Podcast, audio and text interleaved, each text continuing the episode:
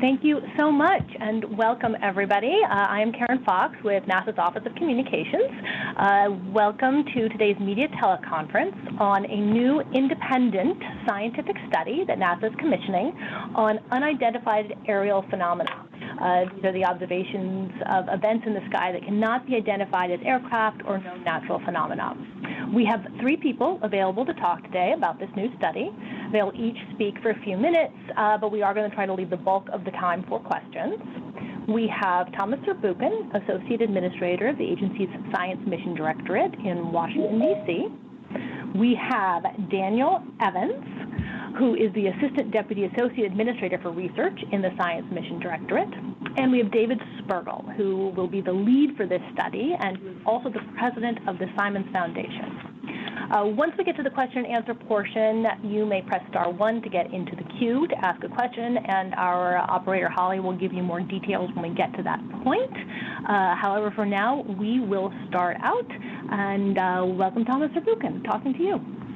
Well, thanks so much, Karen. Uh, I want to first uh, say that, of course, uh, part of our task at NASA is given to us by the Congress is uh, not only to do fundamental research in the skies and so forth, but as part of that also to find life elsewhere.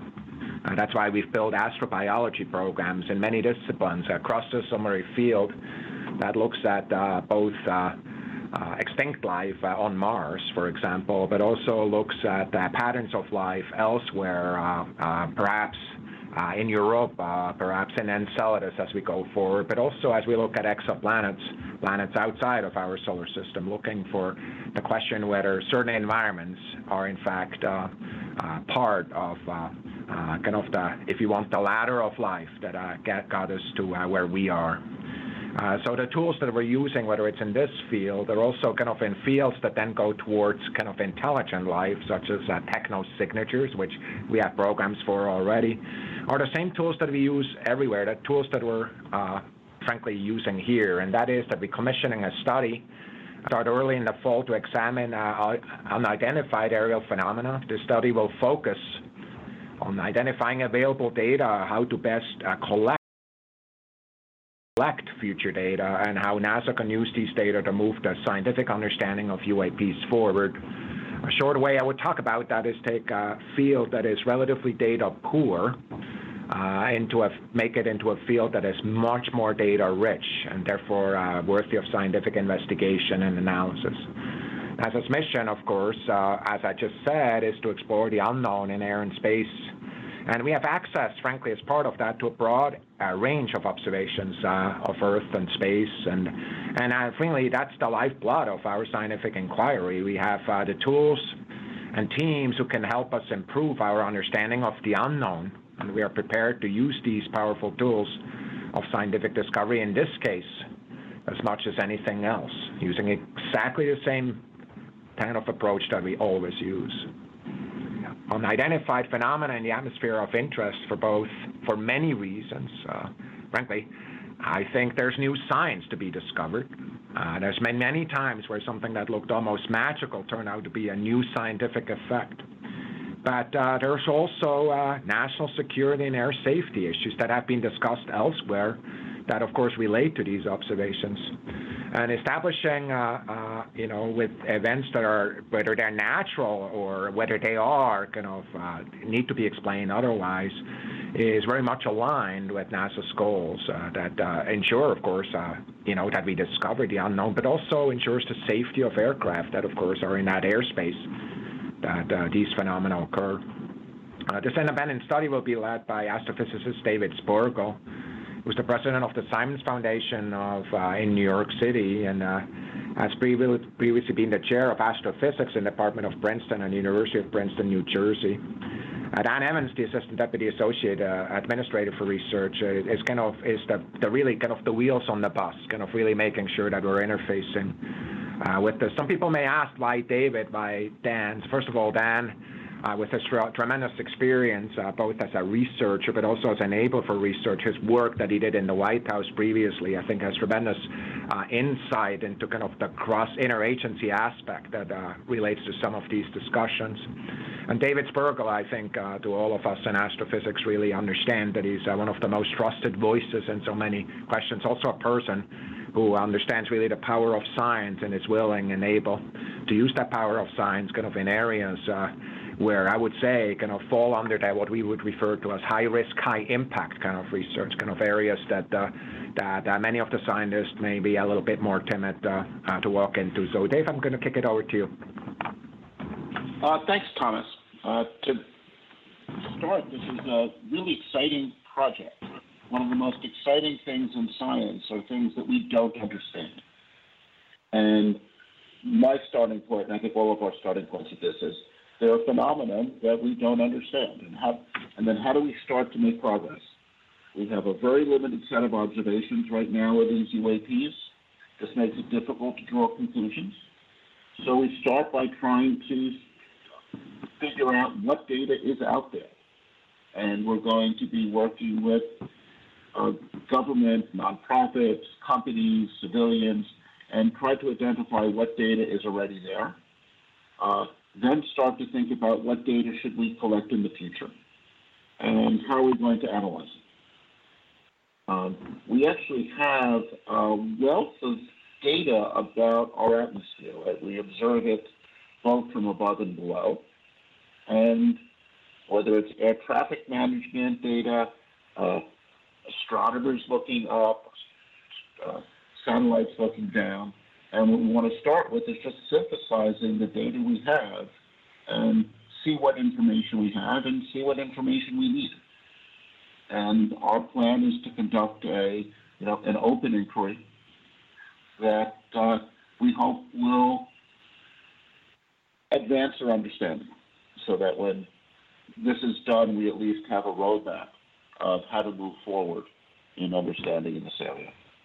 Um, so let me now turn this over to Dan Evans, who will talk a bit more about the study itself. Thanks, David. Hello, everyone. I'm going to give you some quick details on this study from a NASA perspective. But I wanted to start by saying that over the decades, NASA has answered the call to tackle some of the most perplexing mysteries we know of, and this is no different. I do want to underscore that NASA is uniquely positioned to address UAP because who other than us can use the power of data and of science to look at what's happening in our skies? And quite frankly, this is why we do what we do. Now, for this study specifically, we plan on bringing together some of the country's leading scientists, aeronautics experts, and data practitioners. We expect the study to kick off in the early fall. It should take about nine months to complete. And I want to make this point emphatically that very much consistent with our principles of openness, transparency, and scientific integrity, the full report will be made, made available to the public. And we expect to hold a public meeting to discuss the study's findings. With that, I will pass it back to Karen Fox. Fantastic, thank you. We are ready to take questions, and I will pass it to uh, Holly, our operator, just to uh, uh, walk us through the process there. Uh, and Holly, it's all you. Thank you. If you would like to ask a question, please unmute your phone, press star one, and record your first and last name clearly when prompted so I may introduce you. Again, that is star one. Our first question comes from Chris Davenport with the Washington Post. You may go ahead. Okay, thanks very much. Um, I just wonder uh, for Dave or Dr. Z, I mean, do you go into this study with any sort of hypothesis that could explain the UAPs? And then also, Dr. Z, during your speech uh, this morning, you said you didn't want to shy away from these types of studies, even if they're controversial or you know, could, uh, as you, I think you said, you know, cause some sort of reputational harm. I wonder if you can talk a little bit more about that and if you expect any kind of pushback. Thanks. Go ahead, Dave.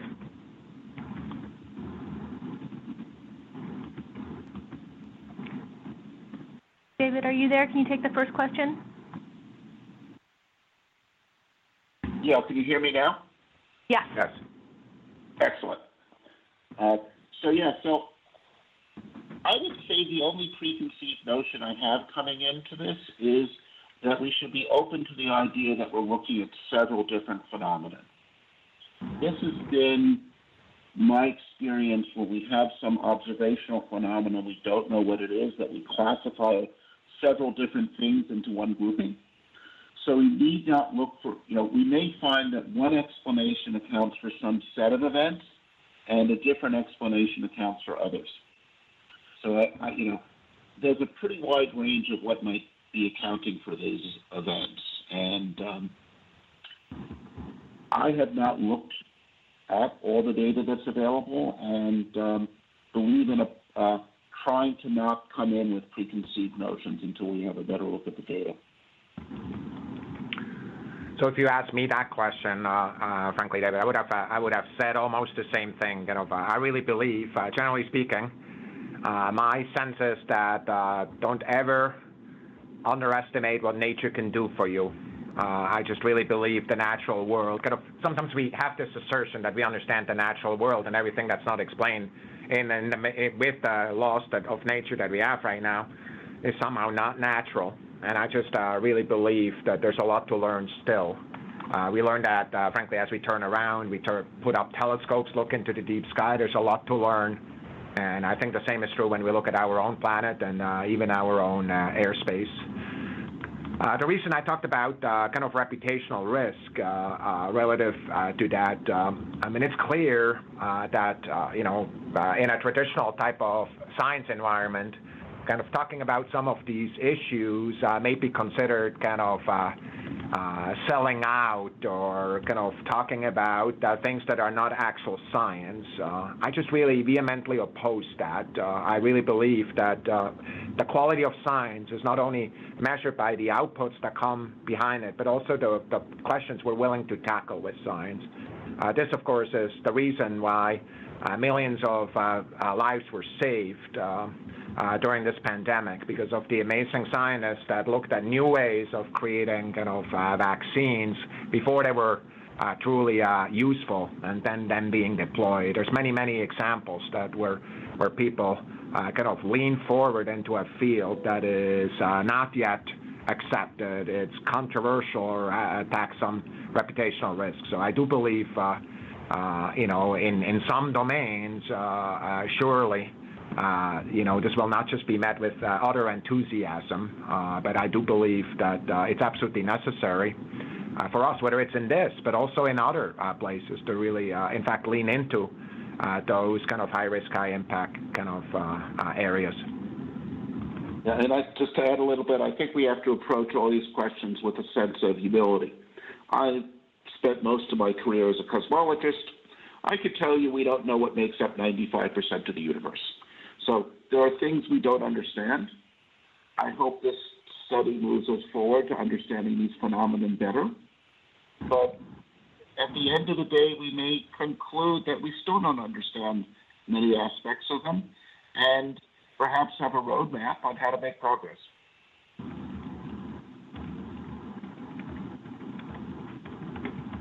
All right, I think we're ready for our next question. Thank you so much. Our next question is from Lauren Grush with The Verge. You may go ahead. Hi, thank you. Uh, my question is for Thomas Zurbuchen, kind of um, piggybacking off of what Christian was asking. So, in the announcement today, NASA stressed that UAPs are unlikely to be extraterrestrial in origin, but then proceeded to talk about NASA's efforts to search for alien life. And then today, opening this presser, you talked about intelligent life and technosignatures.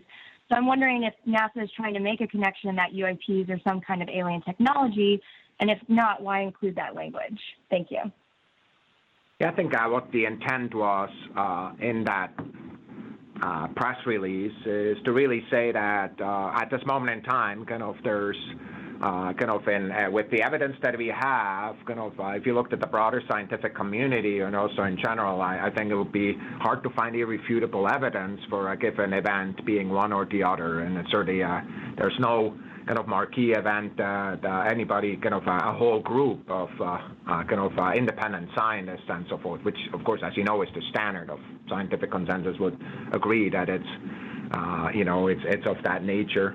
Uh, I do believe that that actually says very little about the event themselves. It just says uh, a lot about the uh, availability of data, which is, by the way, exactly where we're, we're uh, focused on this. Uh, the reason I pointed out uh, the astrobiology and technosignatures is to just throw out, and many people miss that sometimes, you know, kind of as a, you know, when people tweet at me, and it's obvious that they don't know that, that we're have demonstrated over the past uh, years and uh, frankly even decades our uh, interest in the overall question of finding life elsewhere and also finding intelligent life elsewhere using the tools of science. So that's why I brought it up. I, I, if somebody asks me, do I really think that that uh, is is you know there is uh, irrefutable evidence for intelligent life here in one of these phenomena. Otherwise that it's uh, I would give an answer that's absolutely acceptable as a scientist, uh, which is I don't know.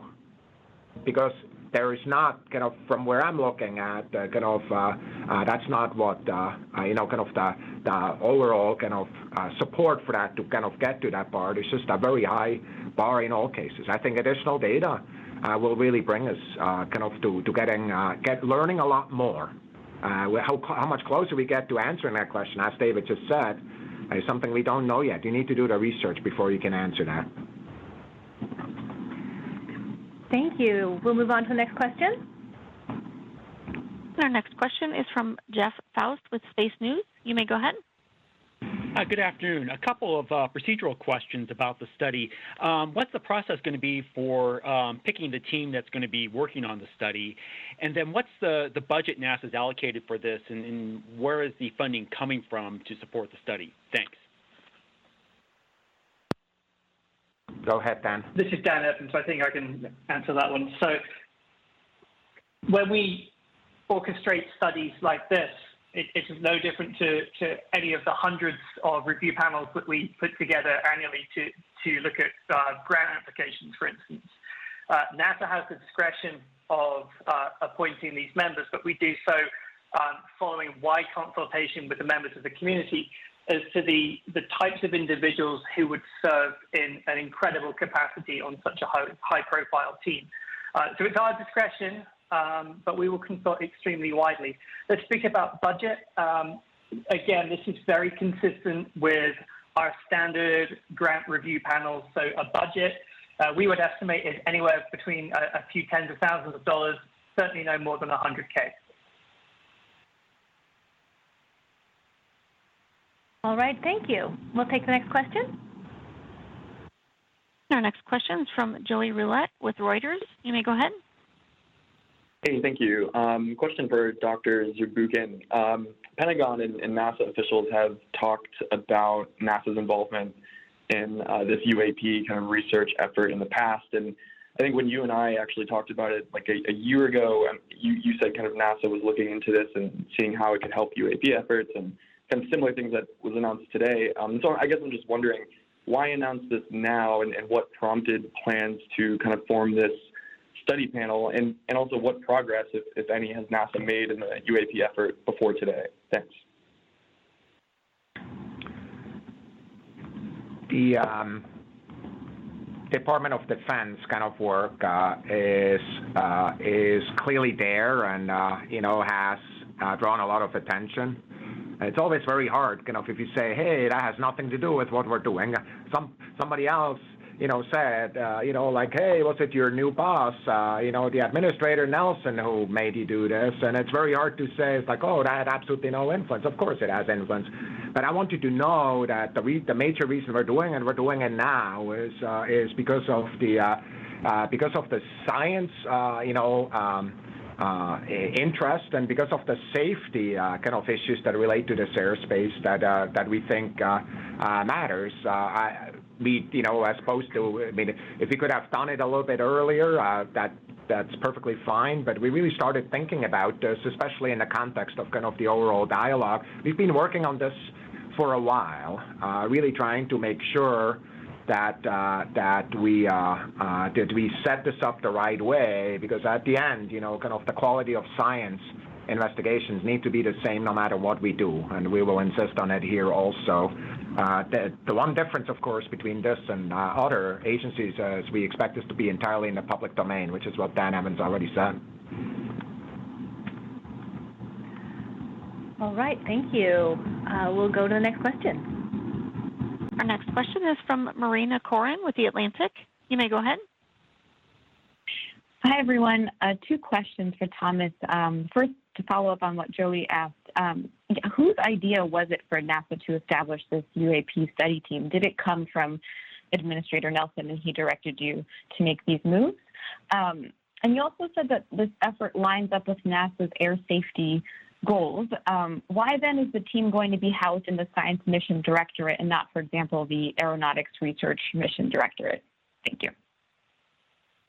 So you saw the administrator kind of directing me and uh, in front of camera before that, uh, hey, Thomas, you should deal with that. His instinct is exactly right. Uh, the science, play, the science uh, discipline is where these questions should be addressed. Uh, uh, so, but it is my decision to put this up. I did not. I, was not asked by anybody to to do this or find this particular approach. This is the way uh, Uh, I believe this uh, should be done uh, to actually add to this discussion. And uh, it's a well-proven and uh, frankly an, an approach I've used before in multiple occasions to really go into a field and kind of tackle a problem that is that is very much kind of ambiguous kind of when you start. So I think it's exactly the right way to go. The fact that we uh, you know, get uh, one of the best leaders, I believe, in the field really will make give this a lot, you know, with David Spergel and Dan Evans, uh, will really give this a lot of credence.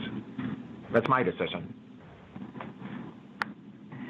All right. Uh, this is Dan here. I just uh, quickly point out that, uh, you know, th this wasn't done in, in a vacuum. We, of course, have consulted with our counterparts in aeronautics within NASA. They've been absolutely tremendous in helping us stand up this. And in the charge to the independent study team that Thomas presented this morning at the National Academies, you can actually see that, that there are uh, numerous airspace safety charge elements in there that were directly introduced by our counterparts in aeronautics.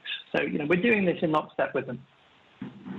Yeah, I, am really glad you said that. Uh, Dan. Kind of, you know, the way we're organized into disciplines, there's multiple uh, ways of organizing this, but it kind of one organization needs to take charge of it. And, and uh, what we've done in a number of cases, look at the commercial lunar payload services. There's basically four entities are are funding that we own it here. Uh, there's other uh, things that other entities are running for us. Uh, you know, some of the space station work is running over by uh, Kathy Lueders uh, organization, but you know, like uh, we have a lot of science impacts. The same is true with Deep Space Network and others, right? So, so just I don't think there's more message to it other than us trying to figure out where's the where's the central part of uh, the investigation and kind of uh, tipped in our favor. Uh, the fact that the administrator kind of gave me the action certainly also had an influence. All right, we'll go on to the next question. Our next question is from Michael Sheetz with CNBC. You may go ahead. Hi, everybody. I'm curious about the existing resources and data sets, uh, databases across NASA. Who before now has been really, you know, in charge of collecting uh, NASA's side of things? Obviously, we talked a little bit about the Pentagon task force that's been collecting data and, and just recently testified showing a couple of videos of UAP instances. But I'm curious about you know what you guys already know and, and maybe over the decades have collected of instances and uh, maybe that the public wasn't aware of before. So I think I'm going to I'm going to get started and then I'm going to kick it over to uh, to Dan. Uh, I'm not aware of any systematic or even kind of uh, kind of sporadic kind of uh, examinations of NASA data uh, with that in mind. I'm sure there are some, but I'm not aware of, of any. Certainly not at the level that uh, came to my attention. Uh, the way the way we have done this, right? Kind of, uh, of course, what we're doing is with our 20 plus assets that are in space and an increasing number of commercial partners, we're looking at the Earth in new ways, and uh, we're also uh, looking the other way at the sky in new ways. Uh, with assets that we have, but also with assets that the National Science Foundation and others are putting up, including commercial entities. Uh, you know, and, and the question just really is how do we use uh, technologies such as AI and ML and other technologies that, by the way, are of high priority for us here to kind of really make progress in sifting through the data towards uh, uh, finding some of these uh, kind of interesting uh, you know, events that, uh, uh, you know, have the characteristics of, of UAP. So, so the data are here, kind of our respective organizations uh, have them and have done it. And, you know, I, you know, the data are public, so I really don't know uh, whether other people use these data for their for their research. I sure hope they are. Kind of, we're always very excited if people pull down data and kind of investigate them with their own interest in mind. Yeah, I'll just quickly add on that, you know, I, I don't think anybody at NASA has, you know, sort of systematically looked into UAPs um, in, the past, at least to my knowledge. But I think that one of the things that this independent study will find is that there is an enormous wealth of data that is held in, in public archives that can be brought to bear uh, upon this problem. Remember, one of the things we're trying to do here, again, as Thomas said, is to turn what is ostensibly a data poor field into a data rich one. And that's when we can really begin to tackle uh, those interesting questions that are on the tips of everybody's tongues about UAPs. All right, thank you. We'll move on to our next question. Our next question is from Gadi Schwartz with NBC. You may go ahead.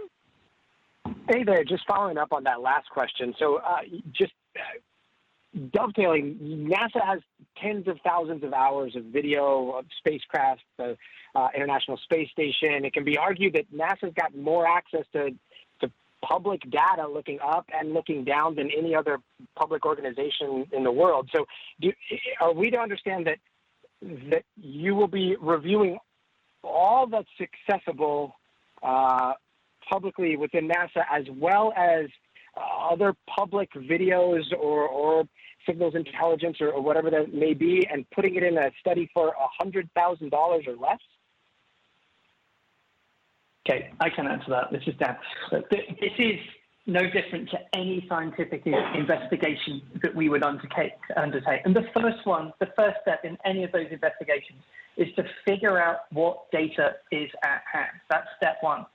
This is all this study is doing is to figure out what data one might use to interrogate better um, UAP. Okay, we're not actually going to be, certainly within that budget, uh, analyzing those data directly. This is just step one. What data are out there that could be brought to bear upon the problem?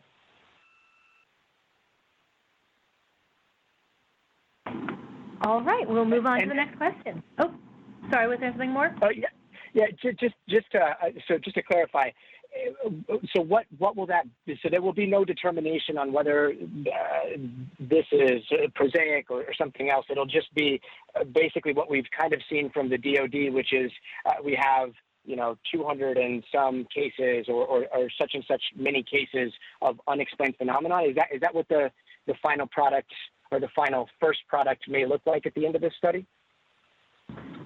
Why don't I take that one my, my guess is to define a product, and frankly, I want to kick it over to Dave in just a sec here.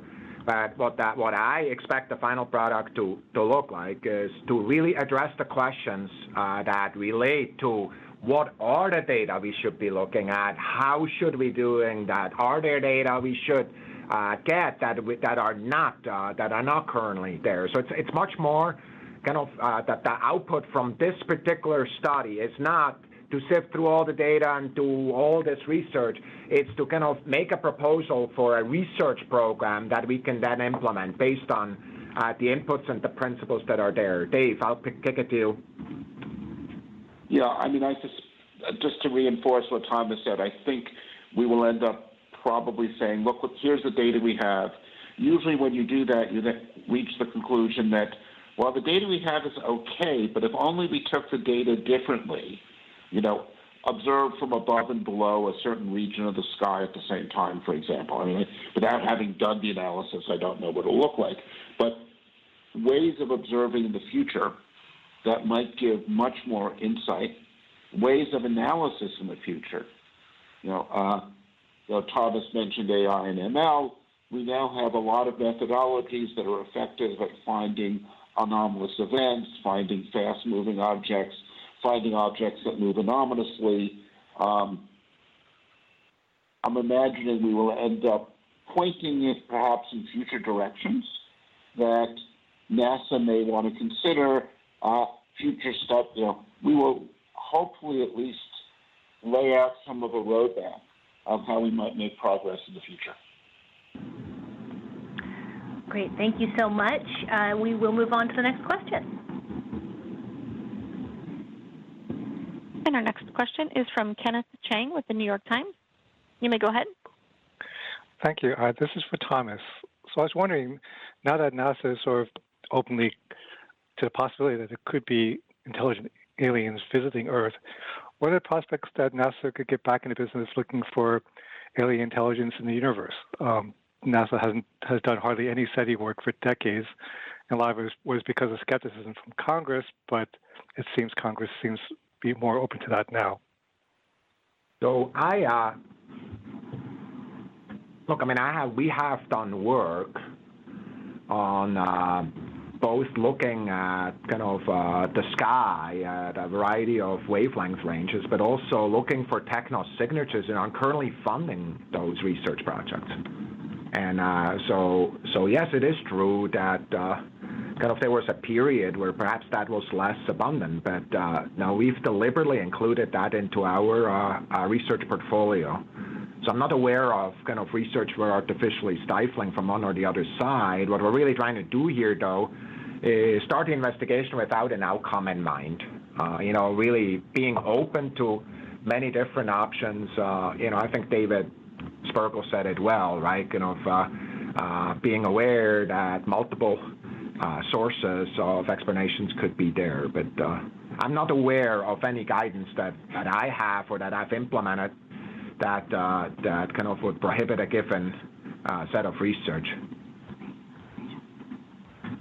Um, and and can I? We have just a hand. We do have some uh, things that have been funded on techno signatures. If you want me to follow up with you on that, uh, our our one set of guidance is always from space observations because that is what we do. So we, we don't we don't fund from a ground-based observations. Um, but if nothing else on that, we can move to the next question. Our next question is from Andrea Leinfelder with the Houston Chronicle. You may go ahead. Hi, uh, um, this is following up a little bit on um, on just how UAPs have been observed thus far. So, you know, a lot of the DoD observations released have been from naval aviators. And so, David, um, I was wondering if you could just uh, talk a little bit about what the study you, you said might be expanded to telescopes or satellites. Do you know if these have been used before to spot any of these UAPs? And I know part of this is figuring out how to collect data in the future, but if you could just talk to how maybe we're looking at things other than just naval aviators. Thank you. Um, as far as I know, um, and though I expect to learn more as the study goes forward, I do not know of any systematic study to do that with grounders. You know, either ground-based telescopes looking up, uh, atmospheric observations, or uh, downward-looking uh, satellites, uh, civilian satellites. I do not know of any systematic study. I suspect hey, you know, that there's, there's actually a wealth of data that we have collected, um, just not looked at. All right, thank you. Moving on to the next question. Our next question is from Miriam Kramer with Axios. You may go ahead. Hi, this question is for uh, Thomas and David, I think. Um, do you think that UAPs should be discussed in the same breath as other more mainstream scientific searches for life in the universe, whether it be, you know, looking for microbes on Mars or technosignatures? Um, thanks. I'll let you go, David. Yeah, I would group them more at this point with. Uh, and when you're looking for life on Mars, you know what you're, what your sense you start out with a hypothesis that you want to test, and you start out with a model you want to test. The approach I think we want to take here is a different one. This is a phenomenon we don't understand, and we want to collect more data on the phenomenon. I don't think we want to go in uh, with particular hypotheses coming into this. Yeah, I I agree with this. I kind of I want to say kind of the in my kind of uh, scientific lifetimes, you know, some of these uh, night glowing clouds that were that were frankly hypothesized of being kind of, uh, you know, having very different origins that we now know they have, kind of was an, a kind of analogy of that, kind of a, uh, an event, a series, a phenomena that had certain characteristics, and kind of uh, by bringing data to bear, and eventually models could be explained. Uh, you know, so so it really is it's more that. Again, to get to that answer, multiple uh, routes of investigation were pursued and mul multiple hypotheses were put forward. And at the end, it turned out to be a really beautiful uh, set of science uh, going forward. So yes, it really is kind of a slightly different, uh, a slightly different approach, but an approach that uh, is very common in science, right? Sometimes you just don't understand something, and you start poking at it from multiple directions. Great. Um, we've got gorgeous pictures of those noctilucent clouds that Thomas just mentioned. If everybody's interested, I'll pass them along too. Um, we can go on to the next question. Our next question is from Mike Wall with Space.com. You may go ahead. Thank you, guys. Um, th yeah, this one's probably for Dr. Z. Do you hope one of the outcomes of this study is to kind of normalize this this sort of research program going forward? You know, taking something that might be a little outre but bringing it more into the mainstream and giving like kind of masses and imprimatur to that will bring more people into the study. I mean, is that one of the outcomes that you hope to achieve is to is to kind of like normalize this sort of thinking going forward? One of the outcomes of the study for me would be to kind of uh, communicate to everybody, uh, whether it's our own community and, and more broadly, that the science process is a valid process for any and all problems, including that one. So, so for me, I, so I turn it on its head. Do you see what I'm saying? I mean, I, I just really believe that uh, uh, these kind of processes that that we that have proven to be so transformative on how we understand our universe are very much useful, including for those problems. Okay, great. Thank you.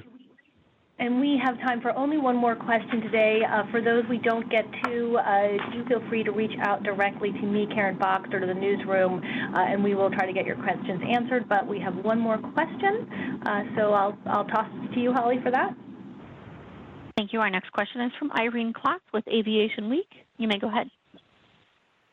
Thanks very much. Um, I think this is probably for uh, Dr. Spergel.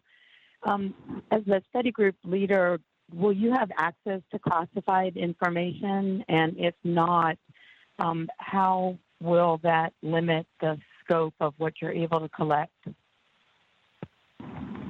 Um, I do not have classified clearance, and we want this to be an open study.